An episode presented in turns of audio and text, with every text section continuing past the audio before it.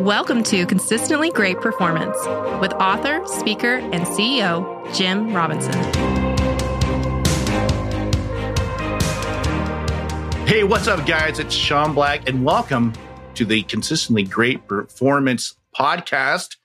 And uh, of course, we are uh, excited to have Jim Robinson on, who is the star of this show. Okay, so the second principle uh, that was in this article is knowing your process and operations. So, as a leader, how are you able to maintain the knowledge over process and operations essential to your business uh, and to your mission success? Uh, understanding the process, it's really a set of basic analytics that I get on Mondays. It is all kinds of spreadsheets. There's all kinds of data involved in that. And we've developed and advanced and continually critique those processes so we have a better understanding and I can manage that, you know, from afar, at least not manage it, but have a very clear understanding as to what's happening.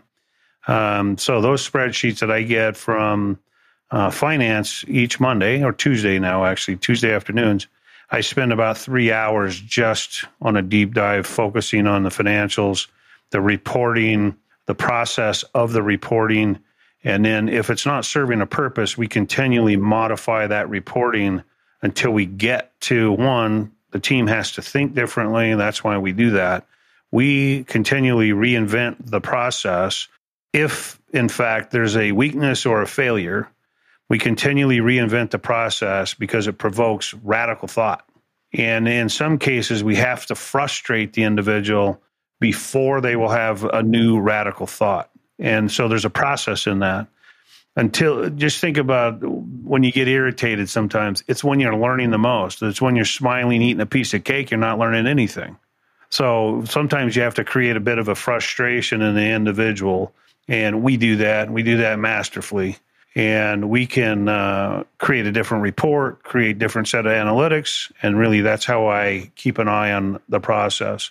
Uh, one, you got to reassure the process, you got to reassure the people that hey, we got this. And in the backside, we're always working on a brand new process because what worked today isn't going to get us where we need to be tomorrow. It's a survival skill after we develop it, it's now a new survival skill and it's only going to help us survive today. So we have to continually think through a new process, simplify it, and keep going.